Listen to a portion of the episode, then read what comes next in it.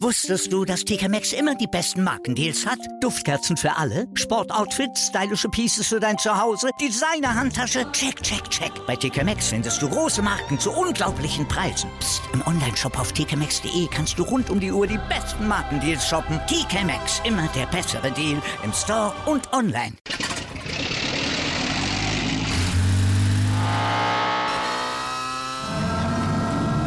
Von 0 auf 100. Aral feiert 100 Jahre mit über 100.000 Gewinnen. Zum Beispiel ein Jahr frei tanken. Jetzt ein Dankeschön, rubbellos zu jedem Einkauf. Alle Infos auf aral.de. Aral, alles super.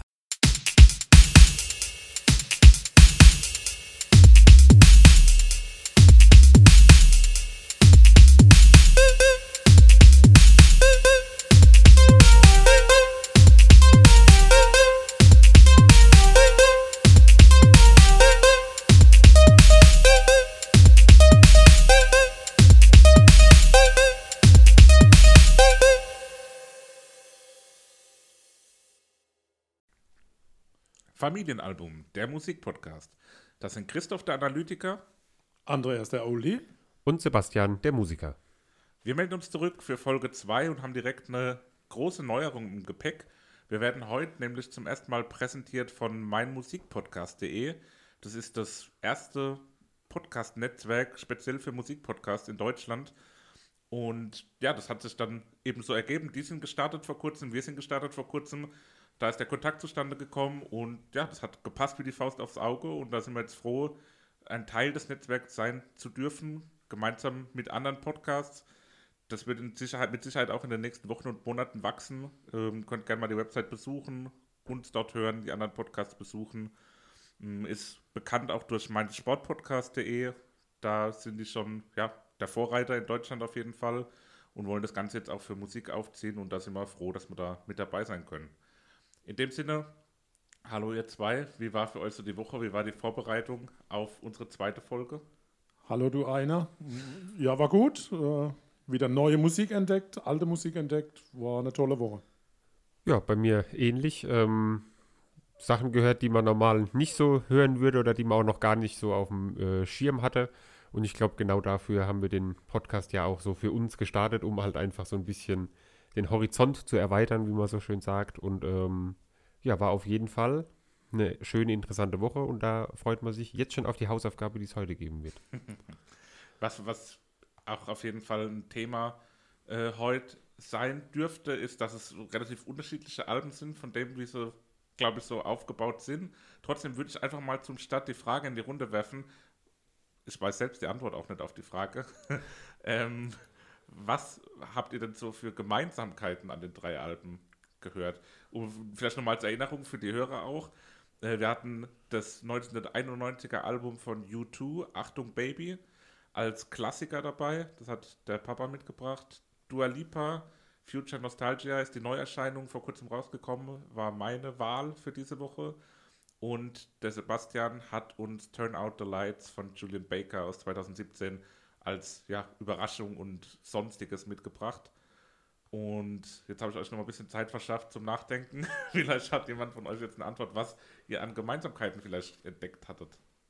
Also du hast uns da wirklich sehr unvorbereitet getroffen. ähm, und ich kann jetzt auf Anhieb, kann ich jetzt nicht wirklich ein, äh, eine Gemeinsamkeit, weil es doch alles schon sehr unterschiedliche, auch Stilrichtungen alleine schon sind. Deswegen ist es schon glaube ich, da schwierig irgendwie. Vielleicht kommen wir im, im Verlauf der Folge noch auf irgendwas, was da Gemeinsamkeiten sind, aber so auf Anhieb hüpft einem jetzt nichts so direkt ins Auge, auch nachdem man es gehört hat.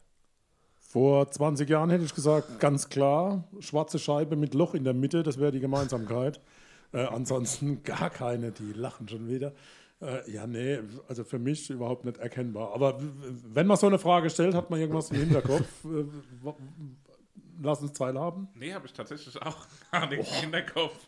Ich habe einfach mal gedacht, ich werfe hier einfach mal so einen, so einen sprichwörtlichen Curveball. und schauen wir, was so passiert. Äh, mir ist selbst auch nichts nicht aufgefallen? Solche Fragen liebe ich. Man startet vielleicht bei euch. Ich kenne mich mit Baseball nicht aus, aber ich würde sagen, das war dann ein Foul oder so. Strikeout. genau. Jetzt würde ich aber sagen, steigen wir doch äh, direkt ein. Ah, ja, klar. Ohne Foul. Ähm, ohne Foul und zwar mit dem Album, das du mitgebracht hattest, Papa, das Album von U2, Achtung Baby. Ja, genau. Also Klassiker und äh, etwas aus den zumindest Top 500 äh, der letzten 100 Jahre. Äh, U2, äh, kein Zufall. Vor wenigen Tagen wurde der Sänger Bono 60, habt ihr bestimmt mitbekommen. Also Alles Gute doch noch ein, noch ein Ticke älter wie ich. Äh, hat aber weniger graue Haare, habe ich gesehen. Äh, man nennt Bono auch das Herz von U2 und die Edge, also der, der Gitarrist, den Kopf. Es gibt dann noch Adam Clayton am Bass und Larry Mullen Jr. an den Drums. Äh, die Combo wurde 1976 in Dublin gegründet und hat 1980 dann die erste LP rausgebracht. Und äh, erstaunlich, von 76 bis Anfang 90, also ganz kurz bevor das Album, das wir jetzt äh, gemeinsam uns äh, besprechen, äh, aufgenommen wurde, also bis 76 bis 90, sechs Alben mit 56 Millionen Verkäufen. Also das ist eine richtige Menge. Äh, drei Tour, Touren haben sie gemacht mit 5 Millionen Zuschauern weltweit. Äh, das ist schon richtig gut. Dann war es aber so, dass U2 nach der letzten Tour, ähm, die bis ähm, Februar 1990 ging, sich aus der Öffentlichkeit zurückgezogen hat und äh, sie wollten ein neues Konzept finden. Also sie waren äh, durch das Aufkommen der elektronischen Musik an der, an der Grenze und der Gitarrist The Edge äh, trennte sich von seiner Frau und war eine relativ schwierige Zeit äh, und sie wollten dort tatsächlich dann einen Neuanfang wagen und haben sich äh, nach Berlin in die Hansaton-Studios zurückgezogen und haben da ausprobiert und war aber anscheinend eine, eine ziemlich schwierige Zeit, weil sie waren kurz vor der Auflösung. Also es war überhaupt nicht klar, ob es weitergeht mit äh, U2 und auf dem Hintergrund ist, ist dieses Album auch entstanden. Ähm, wie ging es euch? Ich, Also auf jeden Fall erstmal sehr viel interessantes Vorwissen, was so zur Entstehung Definitiv. des Albums da äh, mit reinspielt. Auch dieser, dieser Punkt mit der Auflösung ist, glaube ich, so ein, man sagt so, sagen wir musiktheoretisch, dass jede große Band irgendwann mal diesen Punkt hatte, wo die Band kurz vor der Auflösung stand und die Bands, die den Punkt überleben, wie zum Beispiel die Foo Fighters, die mir da ganz spontan einfallen, die den Punkt auch hatten und eben drüber gekommen sind, haben gerade danach nochmal sich zu höheren Höhen aufgeschwungen und ich glaube, dafür ist für mich persönlich das Album auch irgendwo ein äh, Meilenstein dahingehend. Also das ist für mich auf jeden Fall so gewesen, dass man beim Hören da so eine gewisse äh, ja, neue Etappe auch in der, in der Bandgeschichte, ohne jetzt die ganzen Vorwerke im Detail zu kennen oder auch das, was danach passiert ist. Für mich war das äh, wirklich ein tolles Hörerlebnis.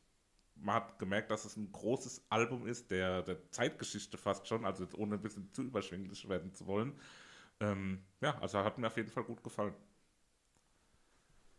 Ja, ich ähm, fand's auch so hörbar, aber irgendwie, mich hat's nicht so, also ich will es jetzt nicht äh, schlecht reden oder so, aber mich hat's nicht so gepackt, dass ich sagen würde, oh, was ein Hammer-Album, das muss ich jetzt unbedingt mir nochmal anhören. Also ich habe es mir die Woche jetzt äh, bestimmt drei oder vier Mal äh, durchgehört, aber es war immer so, dass irgendwie, weil auch alles recht ähnlich klingt, so die einzelnen Lieder. Also es ist halt so dieser klassische U2-Sound so. Und den hört man halt in allen Liedern und ich weiß nicht warum, aber irgendwie hat es mich nicht so ganz mitgerissen, muss ich sagen. also das ist auch das, was beschrieben wird, dass tatsächlich mit diesem Achtung Baby bei U2 äh, ein, ein neuer Sound kreiert wurde. Man nannte ihn Berlins Sound. Das war also wirklich eine neue Stilrichtung.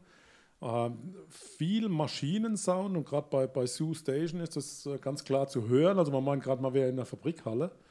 Äh, das, das waren doch ganz neue Klänge und neue äh, Richtungen, die da reingekommen sind. Und, klar natürlich Thema elektronische Tanzmusik, die aufgekommen ist zu der Zeit.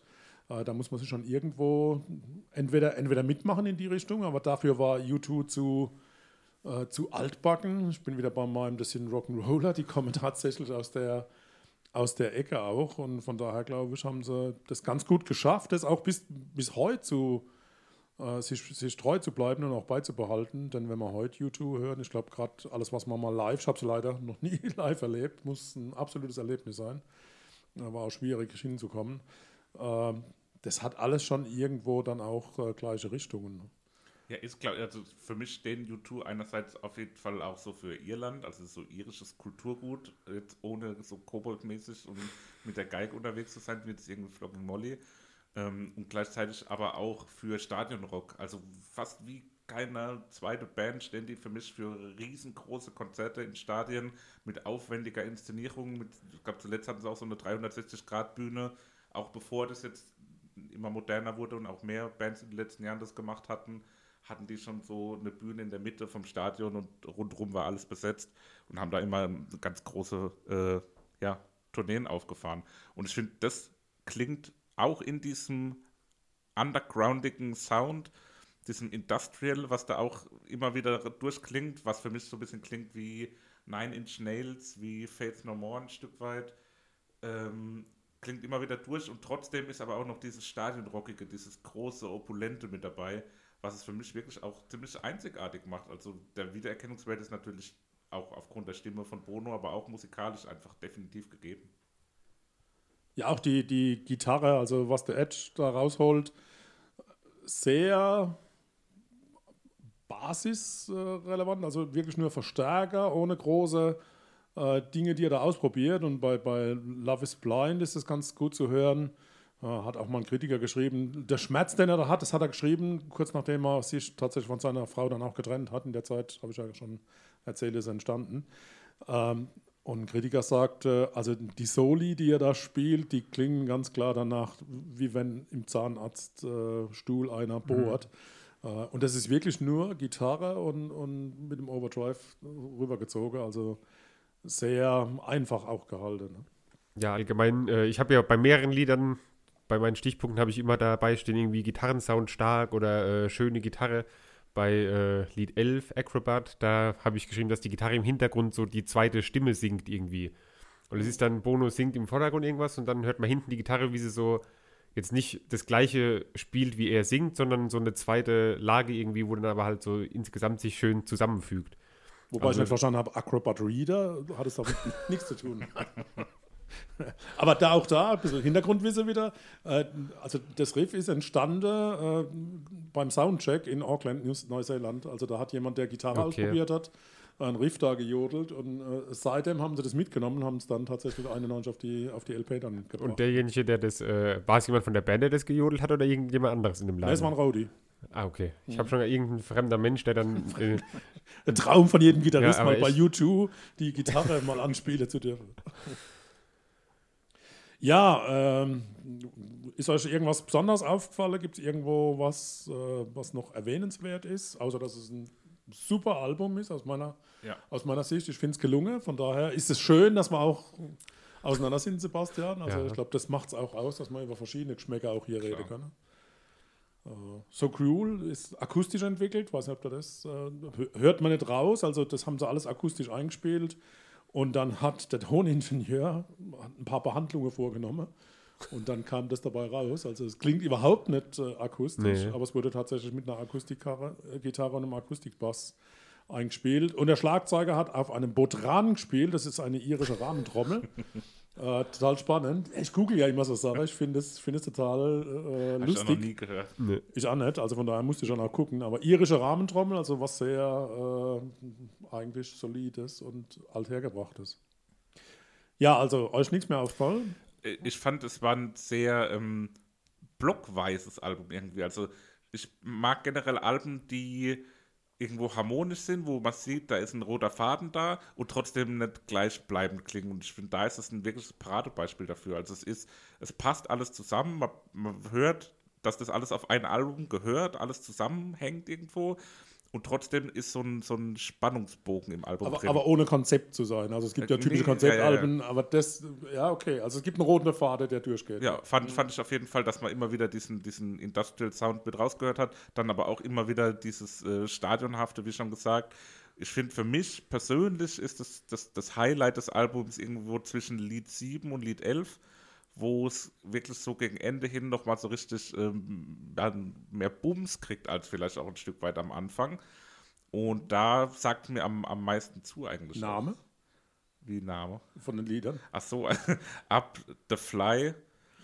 Dann ist äh, Mysterious Ways, was nochmal so ein bisschen ähm, ja, für mich nochmal ein bisschen äh, abfällt, auch nochmal im Vergleich zu den anderen, aber speziell dann nochmal Ultraviolet und Acrobat sind nochmal Lieder, wo nochmal richtig äh, ja, Energie reinkommt.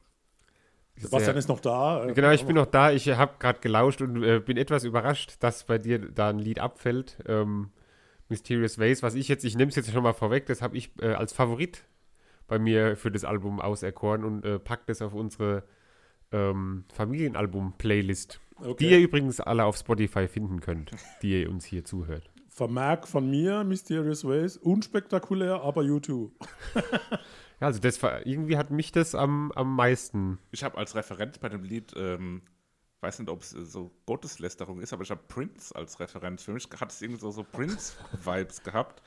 Ähm, aber wird am Ende dann doch ein bisschen zu unauffällig für mich insgesamt, habe ich hier nochmal als, als Notiz rein. Deswegen ist es für mich so ein bisschen, ja, gerade im Vergleich zu von Lied 7, The Fly kommt, hat es da für mich nochmal so einen kleinen Abfall drin gehabt. Gotteslästerung, ich quäle euch heute so ein bisschen mit Texte. Ich habe tatsächlich äh, ein bisschen übersetzt. Mache ich ja gern, wisst Hau ihr ja. raus. Äh, Until the End of the World ist, da singt Judas zu Jesus. es ist, äh, wenn man sich in diesen Text anguckt, äh, boah, total spannend. Also von daher, weil du das so ins Spiel Ja. gebracht hast. Ähm, und zu Beginn von diesem, von diesem Stück äh, höre ich einen Muezzin, der zum Gebet ruft. Also ruhig mal reinhören, so die ersten zehn Sekunden. Äh, Okay. Total spannend. Ich, ich habe mir hier als Referenz bei dem Lied äh, Westernhagen aufgeschrieben. Weiß jetzt nicht, Gute Marius, ob der, ob der Judas oder Jesus ist in dem Szenario, aber der Müller. Okay. Äh, der Fly, äh, das war ja eine Figur, eine Kunstfigur, die Bono dann auch auf der Tour gespielt hat, in Lack und Leder. Äh, also gibt es auch okay. Bilder dazu, da, da hat er sich anscheinend umgezogen oder hat ab dem Okay. tatsächlich so ein bisschen Bühnenshow. Äh, ja, also das ist eine echte Figur, der Fly. Ne? Und, und da hat er obszöne Anrufe aus der Hölle. äh, so hat er es umschrieben, aber der, der, der, Typ braucht es und er mag das auch in der Hölle. Also äh, auch das total spannend. Ja, bleiben wir bei dem Thema. Was war so der Top-Tipp? Tipp-Top? für mich war es The Fly. Tatsächlich. Also Ah. da hat es für mich am meisten Klick gemacht, auch einfach. Also das war ein Lied, was ich mir Lack und Leder. ja, so ähnlich. Nee, ich habe es mir einfach auch immer wieder gern angehört. Also ich habe da auch so, so Anklänge, es kam mir irgendwie so bekannt vor, weiß nicht, vielleicht habe ich es auch schon mal irgendwo ein paar Mal gehört, vielleicht unterbewusst, aber es kam, hat irgendwas in mir geweckt, was mir bekannt vorkam, hat mich auch irgendwo so ein bisschen, auch wieder Thema Gotteslästerung, da zwei Bands mit extrem äh, eingefleischten Fanbasen, da will ich jetzt auch niemanden irgendwie mit verletzen, aber für mich klang es auch ein Stück weit, hat es mich irgendwie an Radiohead erinnert, so vom Gefühl her, an The Cure. Äh, weiß nicht, irgendwie hat es mich in dem Spannungsfeld bewegt und es hat mir auf jeden Fall sehr, sehr gut gefallen. Und deswegen ist für mich The Fly der Titel, der hier auf die Familienalbum-Playlist auf Spotify kommt. Sebastian, Genau. Ich habe ja schon Du hast äh, verraten. vorweggenommen, Mysterious Ways. Irgendwie für mich das Lied im Album, wo mir einfach so am meisten zugesagt hat. Ich kann jetzt nicht mal speziell sagen, warum, sondern einfach so vom, vom Hören. Und da habe ich mir bei dem eben aufgeschrieben, dass es mein Favorit ist. Und äh, ja, so ist es halt entstanden. Gut, dann fehle ich noch. Äh, Ich war hin und her gerissen. Also ich hatte Ultraviolet. Ich liebe diese mystische Openings.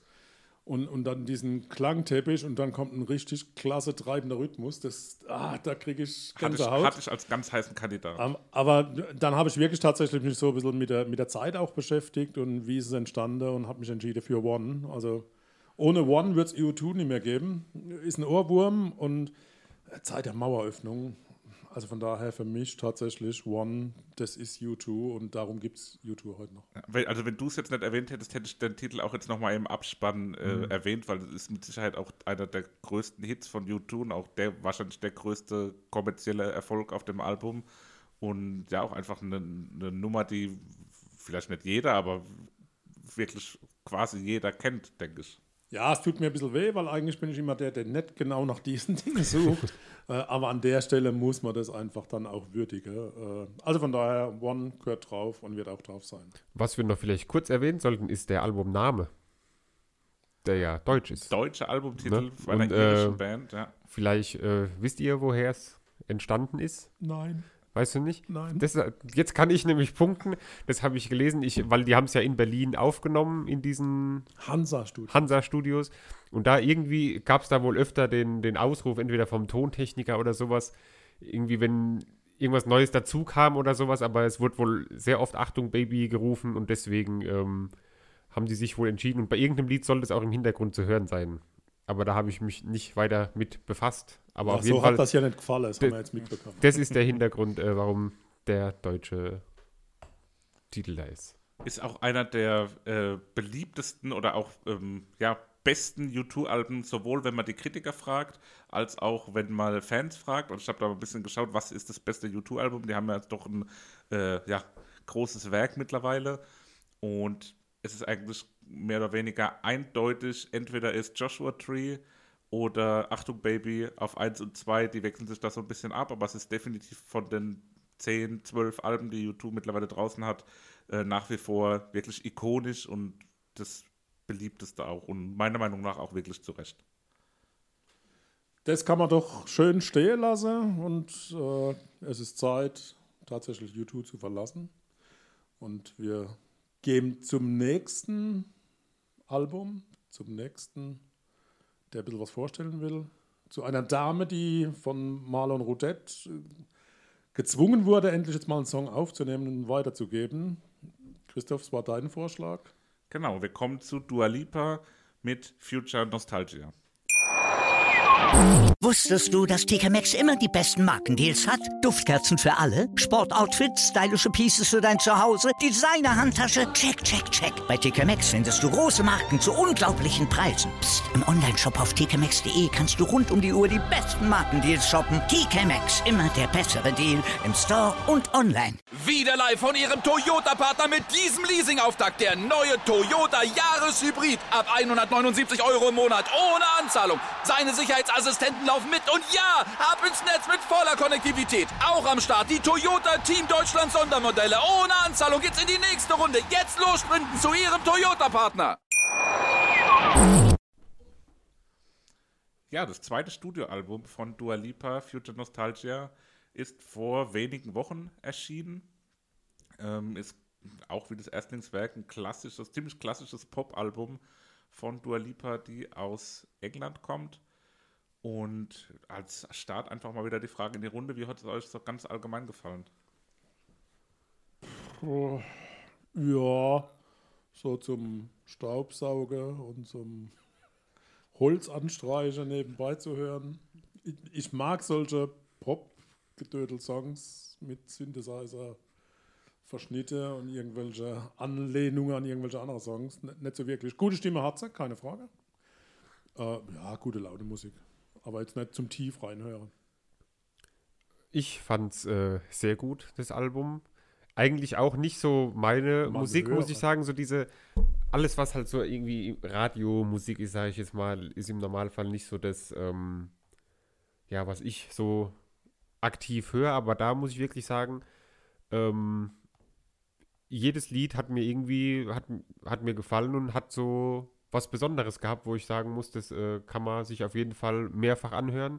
Ich habe es wie immer oder wie gerne auch beim Fahrradfahren gehört natürlich. Ähm, und da war das richtig schön. Ich bin da so durch die äh, Sonne gefahren, Richtung Erdbeerhäuschen und dabei schön die Lieder gehört. Da hat man gute Laune bekommen und es hat schön dazu gepasst. Also auf jeden Fall ein sehr, sehr gutes Album. Auch kurz und knackig, 37 Minuten, kann man wirklich... Die, die Erdbeeren. Also, nee, halt. Nee, kann man wirklich mal so relativ kurz durchhören. Es ist natürlich ein nicht so spektakuläres Album, es ist ein Pop-Album eben. Ähm, aber Dua Lipa auf jeden Fall auch eine Künstlerin, die in den letzten Jahren so auf der Bildfläche erschienen ist und da durchaus abgeräumt hat auch. Immer wieder Hits gehabt, jetzt zuletzt. Und hat jetzt auch schon auf dem Album direkt auch wieder ja, Erfolg gehabt. Ist für mich so ein Stück weit so ein bisschen äh, eine, eine langweiligere oder nee, eine langweiligere, ruhigere Lady Gaga äh, oder eine peppigere Adele. Irgendwie so in dem, in dem Spektrum unterwegs. Ähm, vor zwei Jahren, 2018, habe ich die mal live gesehen auf dem Lollapalooza Festival, was ähm, ein guter Auftritt war, musikalisch, aber für mich so ein bisschen das Highlight von dem Auftritt war, dass in der ersten Reihe jemand zusammengeklappt ist, äh, weil es ziemlich heiß war an dem Tag. Und die Dua Lipa ist dann einfach auf der Bühne, nicht auf der Bühne stehen geblieben, sondern ist da runtergegangen zu dem Fan, hat sich dann darum gekümmert, dass da erstmal wieder auch Ärzte kommen und demjenigen es wieder besser geht, bevor sie dann weitergemacht hat und ist nicht irgendwie hinter die Bühne gegangen oder hat das Konzert ganz abgebrochen, sondern ist da vorne geblieben, hat sich darum gekümmert und das fand ich irgendwie schön. Da hatte sich auch ein Stück weit bei mir ein bisschen Respekt. Äh, Weil sie Mensch geblieben ist, quasi. Mensch geblieben. Das heißt, wenn da niemand umgefallen wäre, wird man es heute nicht besprechen. Das kann, kann durchaus sein. Das war wirklich so ein, so Vielen Dank an den unbekannten Umfaller Ja. oder die Umfallerin. Ja, liebe Grüße, wenn du uns zuhörst.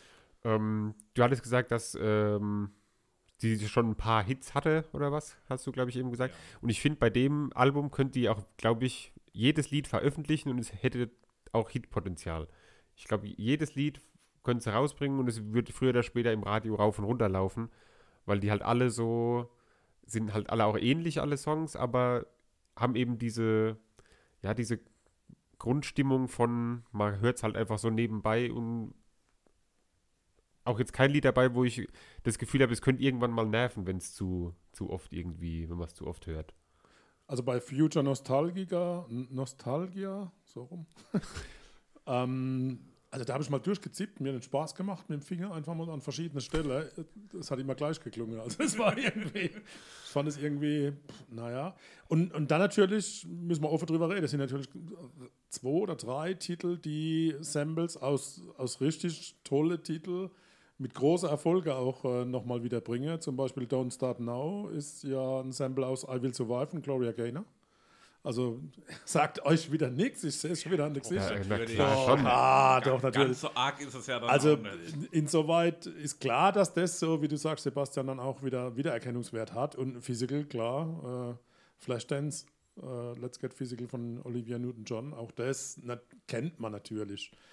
Äh, bei Hallucinate war der Co-Producer ja jemand, der mit Madonna arbeitet. Und da höre ich auch den Mad- Madonna-Einfluss. Weiß nicht, ob die das Ja, auch so doch, ich bisschen... habe auch einen sehr klassischen Sehr deutlich. Disco-Sound aufgeschrieben, dass es wirklich so eine richtig traditionelle Disco-Nummer irgendwie auch ist. Und Aber wofür Madonna auch steht. Festival-Hit, also ich glaube, dass das bei diesem Lopala, Lollapalooza. Lola, Lollapalooza. Ja, da, da passt die halt auch wirklich sehr gut hin. Das ist genau das Publikum, wo, wo die da äh, sehr gut ankommt. Und war auch gute Stimmung gewesen. Tja, äh, bei Good in Bed fand ich total spannend, so die, die auch wieder der, der, der Beginn, wie wenn jemand irgendwo in eine Bar reingeht und da ein total verstimmtes Klavier in der Ecke steht und da einfach mal so anfängt zu spielen. Äh, ist für mich, da, da, da sind keine Samples drin, wenn ich das so richtig äh, gehört habe und das ist nicht wirklich ein Dance-Song, also den finde ich richtig gut. Der klingt für mich so ein bisschen Amy Winehausig. Ja, Ja, genau, ja, weil sie genau, da auch ja. so diese dreckige Stimme irgendwie hat. Ja. Das ist eine ganz andere äh, Stimme, die sie da irgendwie benutzt, sage ich jetzt mal, als bei den anderen Songs, weil sie da so richtig dieses raue und ja, wie gesagt, schon dieses dreckige da irgendwie in der Stimme hat. Aber war dann in dem Sinn auch eine, eine schöne Abwechslung. Ja, so generell, also ich bin ja auch nicht unbedingt so ein großer Fan von so klassischen Pop-Alben, wobei ab und zu mal höre ich es schon mal ganz gern, kann man sich schon mal anhören. Aber man muss auch sagen, die Stimme hat auch schon wirklich einen hohen Wiedererkennungswert, finde ich. Also es ist jetzt nicht so die 0815-Stimme, die irgendwo äh, mal auf dem Avicii-Lied im Hintergrund läuft und keine Ahnung, wer das ist, sondern hat schon auch einen Wiedererkennungswert auf, in diesem Pop-Sektor. Ich habe einen Schockmoment gehabt. Bei Break My Heart habe ich sofort äh, meine Box geschüttelt, geguckt, ob was kaputt ist. Also ganz seltsamer Sound. Ähm, und auch da Sample zu finden und Festhalter von wem? In Excess. Need You Tonight. Also, äh, Ja, das, das habe ich, glaube ich, das ist mir, glaube ich, auch. das erkennt man. Ja, Ne? ja, Also, man hat es dann im Ohr und denkt, ah, verflixt, wo kenne ich das her? Mhm. Und ja, man, man kriegt ja genug Beschreibungen, wo es dann auch aufgezeigt ist, wo die Samples herkommen. Äh, also, aber In Excess finde ich total spannend, passt ja gar nicht. Ne? Ja, es ist halt wirklich so ein Bundespotpourri der Musikgeschichte, dann ein Stück weit zusammengewürfelt wurde. Also ich habe auch immer wieder andere Anklänge irgendwie gehört, also unabhängig auch von den Samples, so im, im Sound und im Stil. Dann, irgendwo habe ich da mal wieder äh, Bruno Mars aufgeschrieben, weil das so ein bisschen so was Funkiges auch ein bisschen hatte. Ähm, ja, es ist doch durchaus abwechslungsreich, auch wenn das sich alles in, in diesem klassischen Pop-Hit-Radiospektrum bewegt. Aber dass er auch musikalisch echt was drauf hat, äh, ist bei Physical, beim Pre-Chorus, äh, wo sie dieses Who needs to go to sleep and I got you next to me. Das frasiert die so geil Mhm. ja, und hat so eine überragend, ja. tolle also eine Stimmlage. Müsst ihr nochmal reinhören. Also Da hat man auch so, das macht so mega Ja, Bock auf genau. den Refrain, Ja, so, genau, weil so dieses, es nimmt nochmal so das Lied irgendwie kurz in eine andere Richtung und dann kommt der geile Refrain, wo dann so schön abgeht und so. Das ist äh, Also richtig, das ist auch gut, zu hören. Bei Levitating, ich glaube, das ist ein Traum für jeden Choreo-Freak, also der da irgendwelche Tanzschritte und Überschläge und irgendwas da rein. da, dafür eignet sich das, glaube ich, bestens. Ein Traum für jeden Bassisten ist äh, Don't Start Now. Ähm, ich glaube, wenn man Bass spielt und irgendein Lied sucht, was man mal lernen will oder so, dann muss man das aussuchen und dann Lieber Sebastian, hat man da Spaß. jetzt musst du dich ganz festhalten. Ist digital, ist nicht mit Bass eingespielt. Das ist ein Ich meine, Skandal. das ist mir auch sofort aufgefallen, ich dachte, Mensch, das ist doch richtig geil. Aber man kann es ja trotzdem mit Bass nur digital- nachspielen. Ja, aber äh, Aber es ist wirklich Fand ich enttäuschend. traurig. Bei Cool übrigens ist Bass, Gitarre und Schlagzeug tatsächlich eingespielt. Ja, cool, für mich auch eins der Lieder, wo, äh, ja, wo ich doch lang auch überlegt habe, ob das für mich der Favorit ist. Das hat einen sehr eingängigen Sound. Ähm, hatte ich bei dem Album jetzt wirklich bei drei, vier Liedern, wo ich so beim letzten Refrain schon mitsingen konnte, beim ersten Hören, weil es doch wi- wirklich sehr eingängig war. Und cool war für mich da eins der Lieder, was da wirklich auch mit Favorit für mich war. Das hat Dua Lipa zwei Jahre lang nicht aufgenommen, das Lied, weil sie es nicht gut fand. Also sie seit zwei Jahren hat sie das irgendwo in der Schublade liegen, fand es aber nicht würdig, damit sie es auf eine, auf eine LP bringt. Äh, Jetzt ist es drauf. Was äh, sagt ihr zum Abschlusslied, zur, wie ich es betitelt habe, Feminismus-Hymne, Boys Will Be Boys? Habe ich wirklich Wort für Wort Feminismus-Hymne. Ist ich- aber, äh, wird ja auch offiziell so gehandelt, ähm, Äh, als, als ah. Feminismus-Hymne sozusagen, deswegen. bin ja normal auch nicht so der textbasierte Hörer. Aber da muss man dann doch mal. Aber das war ja auch relativ einfacher, klarer Botschaftstext und ist ein äh, cooles Lied, ein schönes Lied mit einer sehr klaren, prägnanten Aussage, die vielleicht auch gar nicht so weit von der Realität ist. Äh, also im, im, im Kern sagt es ja sowas wie äh, Boys will be boys, ähm, but girls will be women. Ja. Also für mich als äh, Grundschulenglisch ge gelernter spät 80er, ich habe es natürlich mit Beep Translator übersetzt. ähm, Natürlich auch Bing. ja, also es gibt auch Bing oder Bong oder wie, auch immer.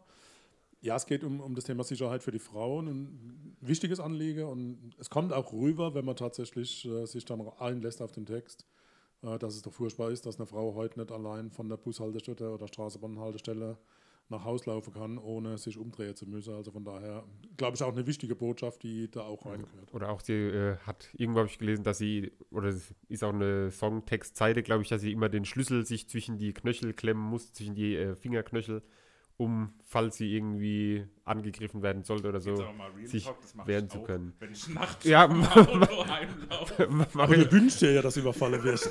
mach ich aber auch, muss ich äh, gestehen. Ja, also ist safe- auch schon mal vorgekommen. genau. Aber gut, uns, uns will ja keiner überfallen. Nee. Gut, dann haben wir, glaube ich, die, die Lieder an sich so durchgesprochen. Wie gesagt, ziemlich kurzes Album, elf Lieder, die auch relativ kurz sind, gerade im Vergleich auch zu U2, wo die Lieder ja teilweise über fünf Minuten und dann nochmal in einem äh, ja, Feuerwerk der, der Instrumente enden. Das haben wir hier weniger, da ist meistens irgendwie nach zweieinhalb, drei Minuten Schluss. Und ja, ist auch okay, so ist halt ein anderes Konzept. Ähm, deswegen würde ich sagen, wenn ihr nichts mehr hinzuzufügen habt, Doch, habe ich noch. okay. Äh, ich wusste nicht, ob ihr es wusstet. Äh, Dua Lipa ist ja mit 13 in den Kosovo zurück. Ihre Eltern sind ja Kosovo-Albaner. Das heißt, sie ist in London geboren, ist dann im Prinzip mit 13 in den Kosovo mit ihren Eltern, weil der Vater ist Musiker. Und äh, sie ist mit 15 allein nach London zurück und hat sich dann wirklich dort auch entwickelt und auch zur Musikerin entwickelt. Das heißt, mit 15 hat das Mädel tatsächlich äh, ihren Weg gemacht. Finde ich erstaunlich. Das ist Krass, aber halt auch immer wieder so diese, diese Willenskraft und Durchsetzungsfähigkeit von Leuten, die so erfolgreich sind, finde ich wirklich äh, ja, einzigartig und inspirierend auch immer wieder. Solche Geschichten, wenn sich jemand da wirklich so allein auch irgendwie durchkämpft und man das auch wirklich dann am Schluss steht der erfolgreiche Mensch, aber was da alles da reingeflossen ist und was da dahinter steht, äh, das ist wirklich bemerkenswert. Also ich schaue gerade im Moment, habe gerade vorhin die letzten zwei Folgen von der Michael Jordan Dokumentation geguckt und also was so Ja, was diese Leute auf dem Niveau ihrer Kunst oder Du meinst von der ihres Größe? Schaffens, nee, also was der da an, an Ehrgeiz und an Arbeit reingesteckt hat, um dahin zu kommen, wo er ist und war, das ist schon bemerkenswert und ist natürlich hier was anderes, aber ja doch auch irgendwo dieses äh, Streben nach Erfolg und dieses Streben nach Großartigkeit, was dann auch immer wieder so Künstler dahin bringt. Da ist auf jeden Fall was dran. Also ich glaube, wenn man da irgendwie nicht den Ehrgeiz hat, dann ähm, gibt man das irgendwann auf und dann wird da eben nicht so eine Karriere draus. So, kommen wir, würde ich sagen, zu den Liedern für die Playlist. Ja. Wer will anfangen? Du. Dann fange ich an. Und ähm, du hattest überlegt, ob du es auf die Playlist setzt. Ich mach's dafür, äh, nämlich äh, das Lied Cool. Ich äh, zitiere kurz meine Stichpunkte, die ich hier aufgeschrieben habe. Ähm, überragender Drive im Lied, Synthesizer-Gedudel, mega, gesanglich erste Sahne. Cool, cool, cool, cool. Cool, cool, cool. Very cool. Ich war wieder hin und her gerissen. Zwei Titel: Good in Bad und Boys Will Be Boys. Beides für mich nicht ganz so dance-lastig. Äh, keine Samples. Und ich entscheide mich für Boys Will Be Boys. Schön, finde ich gut, dass wir das auf der Liste haben. Also jetzt hatten wir wirklich meine zwei, die ich am, am höchsten gerankt hatte, die ich dann rausschmeißen musste und nicht mit auf der Liste hatten. Wir haben es tatsächlich auch wieder nach zwei Alben so, dass wir wieder sechs verschiedene Titel auf der Liste haben. Weil für mich ist es ähm, Levitating geworden. Auch so ein, so ein Mitsing-Hit, der für mich direkt quasi beim zweiten Refrain schon mitsingbar war, der gute Laune gemacht hat und den ich jetzt auch immer wieder gern gehört habe. Deswegen ist für mich, ist für mich Levitating ähm, der Hit für unsere Familienalbum-Playlist. Das heißt, sechs verschiedene Titel. Bei dem Titel bitte darauf achten: Schritt, Klatsch, Schritt für die Choreo-Fans. Ja, wenn jemand äh, was vortanzen will und uns das schicken will, wir sind wirklich offen für alles. Also auf Twitter, äh, Instagram, Familienalbum-Podcast oder per Mail familienalbum.podcast at gmail.com. Äh, schickt uns eure Videos mit Choreografien zu unseren Songs oder folgt uns einfach auf den Social Media Plattformen. Ist auch eine Möglichkeit. Genau, kleiner, kleiner Werbeeinschub zwischendrin. Gut, so viel zu unserem zweiten Album des Tages, zu unserer Neuerscheinung von Dua Lipa. Und eins haben wir noch übrig. Und zwar geht es da jetzt um die gute Julian Baker mit Turn Out the Lights, unserem Überraschungsalbum. Wieder live von Ihrem Toyota-Partner mit diesem Leasing-Auftakt. Der neue Toyota Jahreshybrid. Ab 179 Euro im Monat. Ohne Anzahlung. Seine Sicherheitsassistenten laufen mit. Und ja, ab ins Netz mit voller Konnektivität. Auch am Start die Toyota Team Deutschland Sondermodelle. Ohne Anzahlung geht's in die nächste Runde. Jetzt los sprinten zu Ihrem Toyota-Partner. Ja, genau, Julian Baker. Ähm, die haben wir damals live gesehen beim Maifeld Derby 2015 oder 2000, Später gesagt. Ohne mich. 2016 war es, glaube ich. Ich glaube, es war 2016. Ähm, genau, Julian Baker, Solo-Künstlerin, äh, 1995 geboren. Sehr, sehr guter Jahrgang übrigens. Pfui. Ähm, in Tennessee aufgewachsen. Ähm, die hatte eine Band namens Forrester, beziehungsweise vorher hieß die Band The Star Killers. Und da das nehme ich jetzt gleich mal vorweg. Ähm, Ach, was ist das, das, was du mir letztens gezeigt hast? Habe ich dir das nicht dazu geschrieben, dass es von Nein, ihr ist. Das habe ich dir letztens gezeigt, genau. Und das ist die Band von Julian Baker. Und ähm, geht auf jeden Fall mal auf, ich glaube, starkillers.bandcamp.com oder sowas. Auf jeden Fall die Seite von diesen Starkillers von der Band suchen. Überragende Musik. Gibt es leider nicht auf Spotify, aber ähm, auf jeden Fall mal zu Gemüte führen. Und das ist die. Wirklich gute Musik, klingt ganz anders als Die, das die machen. Post-Punk, oder? Hat- würde ich hat jetzt- das als Blaue hineingeraten oder hast du Nee, war, war, war zumindest im, war in der Recherche, ist das rausgekommen. Ich- Hat früher Post-Punk gemacht. Ja, aber, in die Richtung klingt es für mich. Ja, Das ist ha- schon hat sowas in der, aber es ist. äh, aber ich hoffe, dass das deutsche Post ist. wow. Gut, zurück zu Julian Baker.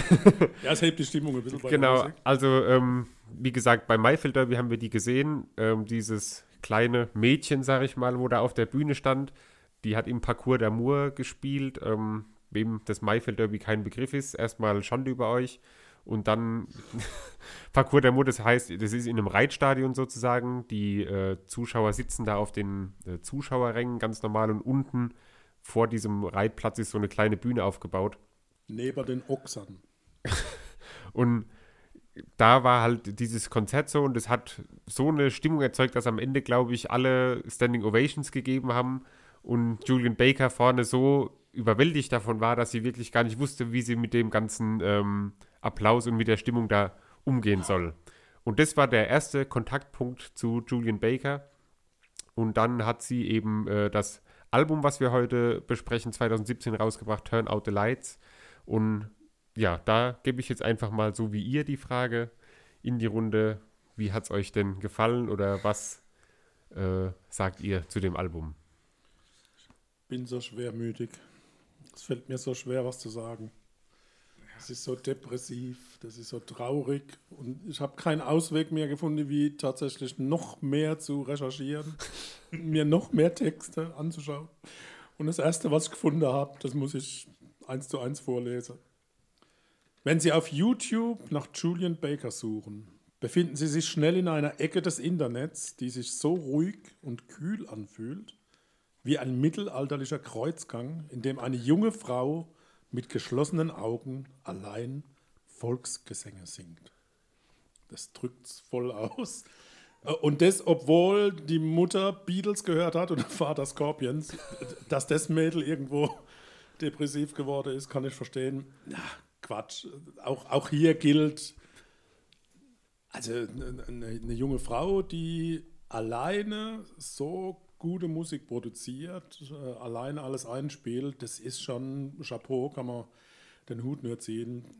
Die, ich, ich kann mit den Texten und mit diesem, ja, mit den, mit den Emotionen nicht allzu viel anfangen. Äh, es fällt mir schwer und ich habe mich dann wirklich, äh, ich komme gleich dazu, tatsächlich mit den Texten dann auch äh, beschäftigt und ich würde echt gerne helfen. Also ich kann mich gerne anschreiben. Ich habe so ein bisschen Lebenserfahrung. Ich würde gerne aus ihrer Krise raushelfen.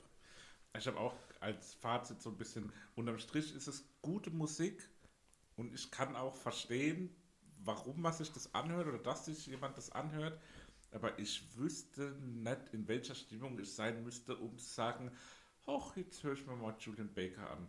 Das wäre für mich irgendwie kein vorstellbares Szenario, wo ich mir das Album aus eigenen Stücken wirklich so bewusst auch anhören wollen würde, weil es auch einfach ein Stück weit mir zu minimalistisch ist. Also ich mag auch Stücke, die sich lang und langsam aufbauen, aber es muss halt irgendwo auch dann äh, kulminieren und irgendwo dann was passieren und ausbrechen und es ist ein paar Mal auf dem Album so der Punkt, wo ich mir gedacht habe, wenn da jetzt irgendwie so eine, Band einsetzen würde, ein fettes Schlagzeug, eine krasse Gitarre und so und dann nochmal richtig reinballern wird zum Ende des Lieds, dann wäre es schon mein Geschmack aber das passiert halt nie. Genau. Das äh, war, hatte ich damals auch, glaube ich, als ich angefangen habe, äh, das Album zu hören oder ähm, ich glaube insbesondere bei Sour Breath Lied 5 ist es so, dass am Ende bricht das Lied einfach ab und dann hätte es aber nochmal, wenn da dieser eine Moment gekommen wäre, wo es nochmal so explodiert, sage ich jetzt mal, das Lied, dann wäre es ähm, ganz perfekt gewesen. Aber nochmal ganz kurz auf das Album, weißt du, wer mich auf das Album gebracht hat, Christoph? Nee. Du. Du hast mir damals nämlich geschrieben, ähm, dass es das neue Album gibt. Das war ja. am 27. Oktober 2017. Ich habe den WhatsApp-Verlauf noch hier. Und da hat nämlich äh, The Ringer, das ist ja irgendwie so. Ja, The Ringer, amerikanische Popkultur und Sport. Genau. Website. Da hast du mir geschrieben, dass The Ringer titelt One of the Best Albums of the Year. Und da hast du mir dann noch so einen Artikel geschickt, wo äh, die über das Album geschrieben haben. Und das war der äh, Punkt, wo ich mir dann gesagt habe, ich höre mir das Album mehr an und ich bin äh, da dann hängen geblieben. Also sozusagen. bei so einer Sportseite hätte ich dann aber eher auf das erste Album getippt, weil das hatte den Namen Verstauchter Knöchel. also Sprained Ankle für die Insider.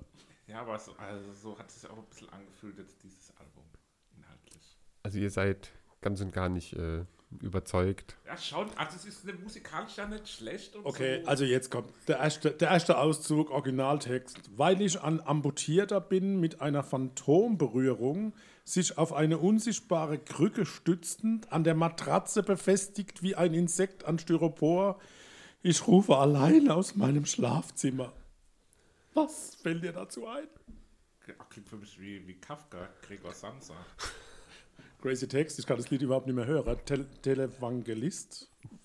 Hört sich gut an, nachdem du das, die Übersetzung gelesen hast. Ich bin ja Gott sei Dank niemand, der die englischen Texte sofort versteht. Ich kann es nicht mehr anhören. Also, es ist furchtbar. Schwarz und depressiv. Kleine, um vielleicht ein bisschen auch nochmal eine lustige Note reinzubringen. äh, direkt am Anfang, wenn der Gesang einsetzt und auch bei dem ersten Lied, also das erste Lied ist ja so ein reines Instrumental und dann geht das zweite Lied los. Und da hat mich der Gesang wirklich extrem. Ich habe nochmal dann geprüft, ob ich mich nicht verklickt habe und habe dann auch hinterher den Double-Check gemacht, ob ich das nur assoziiert hat oder ob es wirklich so klingt. Der Gesang bei dem ersten oder beim zweiten Lied des Albums Appointments. ähm, genau, erinnert mich wirklich enorm, äh, wirklich enorm an Angelo Kelly.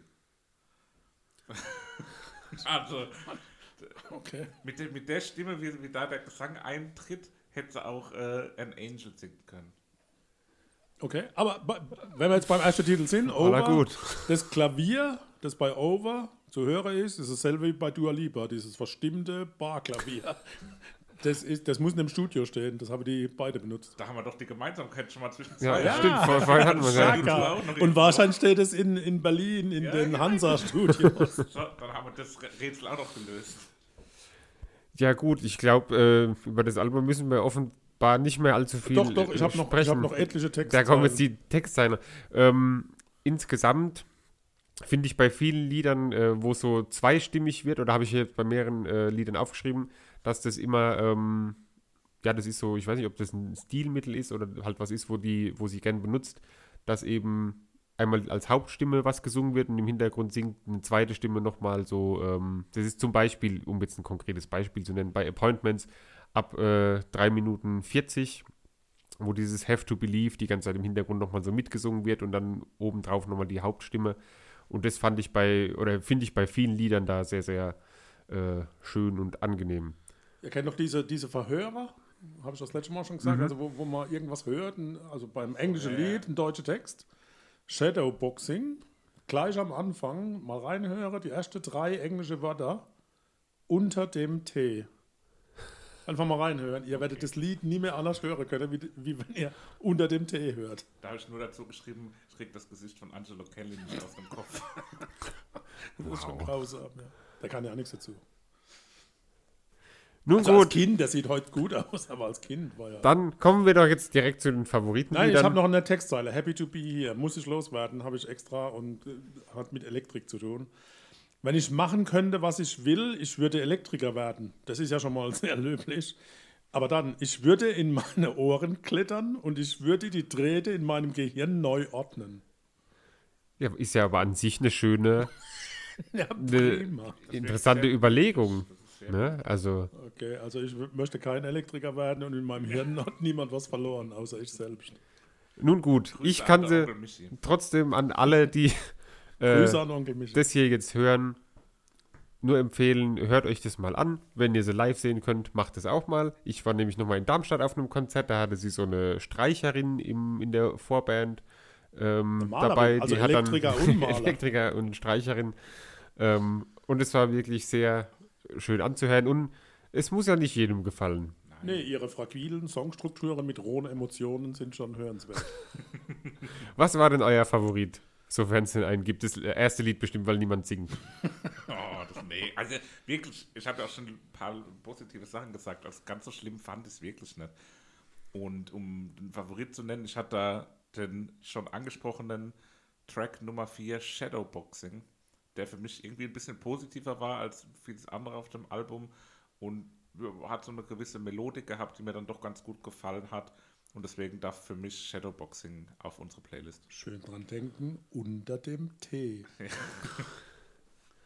ja, wir gehen eins weiter. das war mein Lied der Gegensätze. Du bist alles, was ich will und ich bin alles, was du fürchtest. Äh, Sourbrass hat für mich einen, einen leicht hängenden Takt und es macht es so ein Stück weit meditativ und äh, nicht ganz so depressiv. Und von daher fand ich das tatsächlich hörenswert und es gehört auf die Liste drauf. Dann gehen wir gerade noch ein Lied weiter zu Televangelist. Das ist nämlich mein äh, Lieblingslied auf dem Album. Ähm, insbesondere dann der Part, wo so diese Orgel dann mit einsetzt. Das gefällt mir immer sehr gut und deswegen habe ich mich für dieses Lied als Favorit entschieden. Und wir haben erneut drei verschiedene Lieder. Man muss wirklich dazu sagen, wir sprechen das vorher definitiv nicht ab und haben auch nicht irgendwie Hinweise oder Tipps gegeben, äh, aber haben wirklich scheinbar doch im, im Kleinen dann auch wirklich so einen unterschiedlichen Geschmack, dass wir da immer andere Lieder favorisieren. Toll. Prima. Na, dann würde ich sagen, haben wir für heute unsere Aufgabe getan und kommen dann zum letzten Teil des Podcasts, auch auf den ich mich auch schon die ganze Zeit eigentlich freue. Äh, es geht nämlich um die Hausaufgabe für nächste Woche. Doch zuvor noch unsere Weinempfehlung. Heute, der Weinbegleiter dieser Folge war von Heinrich Vollmar, der Altum Auxerrois, trocken aus Ellerstadt in der Pfalz. Lecker. Grüße an Heinrich Vollmer oder Henri Volmer. Und damit kommen wir zum letzten Abschnitt des Podcasts, zu den Hausaufgaben für die nächste Woche. Ähm, Hefte raus, Hausaufgaben, Ja. Hefte raus. genau, es geht wieder los. Ihr habt mit Sicherheit euch gute Gedanken gemacht. Ich weiß gar nicht, wer von euch welche Kategorie hat, aber das werdet ihr mir mit Sicherheit gleich sagen. Papa, hau raus. Ich habe die Neuerscheinung. Ich hatte heute Mittag schon Tränen beim Hören. Release-Datum 17. April 2020, also noch, noch nicht mal ganz trocken. Titel ist Nothing is True and Everything is Possible von Enter Shikari. Uh. Ein Raunen geht durch den Raum. Interessant. Ja, da, da kann man doch was mit anfangen, oder, Seppi? Also die habe ich auch Auf schon ein jeden paar Fall. Mal live gesehen. Ich auch. Ich auch. Die haben wir alle. Ja, das ist äh, auch, die sind, glaube ich, auch schon seit Jahren tingeln die durch Deutschland und Nicht so viel verraten. Boah, ich, äh, ich mache mal weiter mit der nächsten Hausaufgabe, weil da gibt es eine Verknüpfung zwischen den beiden Bands. Ähm, ich habe nämlich ein Album, das äh, in Deutschland, Österreich, Schweiz, UK und US auf Platz 1 war. War Zwei- die da Vorgruppe? 2007 erschienen. Und zwar Minutes to Midnight von Linkin Park. Oh. Und da, nämlich, da ist die Verknüpfung Linkin Park in der SAP Arena und als Vorband Enter Shikari. Und mir ist nur ein Bild im Kopf, wie die mit den Gitarren, die so Lichtscheine hatten, irgendwie Purzelbäume gemacht haben, wenn sie gespielt haben.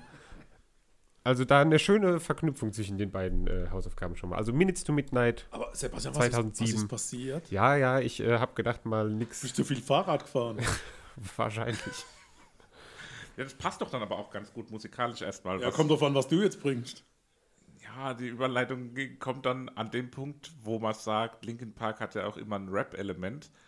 Ich werfe heute mal wieder den Curveball, ähm, gehe in eine ganz andere Richtung, nachdem ich letztes Mal den Pop äh, ins, in, in den Podcast gebracht habe, bringe ich heute Rapmusik. Für mich ist es der äh, durchaus am, am bildlichsten rappende deutsche Rapper. Äh, wirklich, wenn man zuhört, hat man sofort Bilder im Kopf. Es ist sehr gut umschreibend, es ist sehr beschreibend. Ähm, Habe ich zum ersten Mal auch live gesehen als Vorband von einer Rockband, von den Beatsteaks. Ich auch. Die Beatsteaks in Berlin. Und zwar geht es um Fatoni mit dem Album Andorra aus 2019. War für mich äh, letztes Jahr war wirklich eins der Alben, die ich im Sommer am Wie meisten heißt der gehört habe. Frank Toni? Nee. Fat Tony. F-A-T-O-N-I. Fett. Und ja, also ist wirklich hörenswert. Und da haben wir jetzt auch mal was Deutsches, wo wir ein bisschen mehr auf die Texte auch achten können. Und ich glaube, das wird hoffentlich auch den einen oder anderen überraschen, weil es wirklich ein äh, sehr gelungenes Album Also keine Angst, ich übersetze es dann ins Englische. Prima, da sind wir doch alle beruhigt.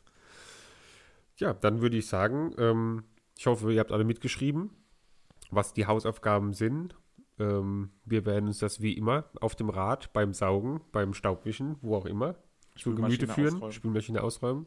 Holz lassieren. Holz lassieren. Also wir. bei verschiedensten äh, Tätigkeiten werden wir uns die ganzen Sachen zu Gemüte führen, uns wieder Stichwörter aufschreiben, die Texte analysieren, äh, die Texte übersetzen und dann hören wir uns. Genau, wir laden euch natürlich auch ein, das Gleiche zu tun, euch das Ganze mit anzuhören, euch vorzubereiten, eure Einschätzungen gern auch vorab, wie gesagt, über unsere Social Media Kanäle, Twitter, Facebook, Instagram oder per Mail an familienalbum.podcast.gmail.com zukommen zu lassen. Wie am Anfang schon gesagt, wir haben ein neues Zuhause bei meinmusikpodcast.de und würden euch, uns freuen, wenn ihr auch da mal vorbeischaut. Und damit bringen wir doch die Folge jetzt nach Hause und sagen Tschüss, bis in zwei Wochen. Immer donnerstags gibt es eine neue Folge. Also jeden zweiten Donnerstag gibt es eine neue Folge. und macht's gut, liebe Hörer. Adios. Tschüss.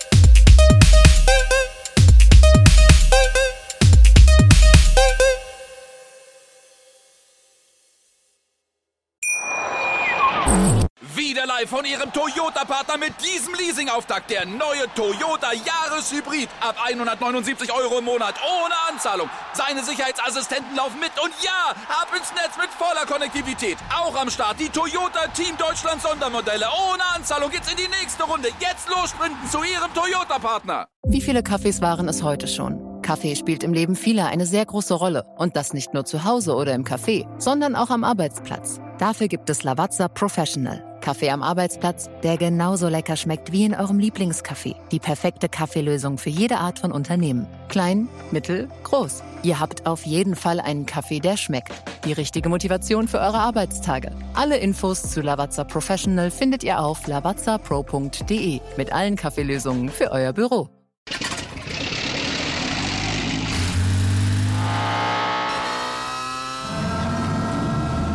Von 0 auf 100. Aral feiert 100 Jahre mit über 100.000 Gewinnen. Zum Beispiel ein Jahr frei tanken. Jetzt ein Dankeschön, rubbellos zu jedem Einkauf. Alle Infos auf aral.de. Aral, alles super.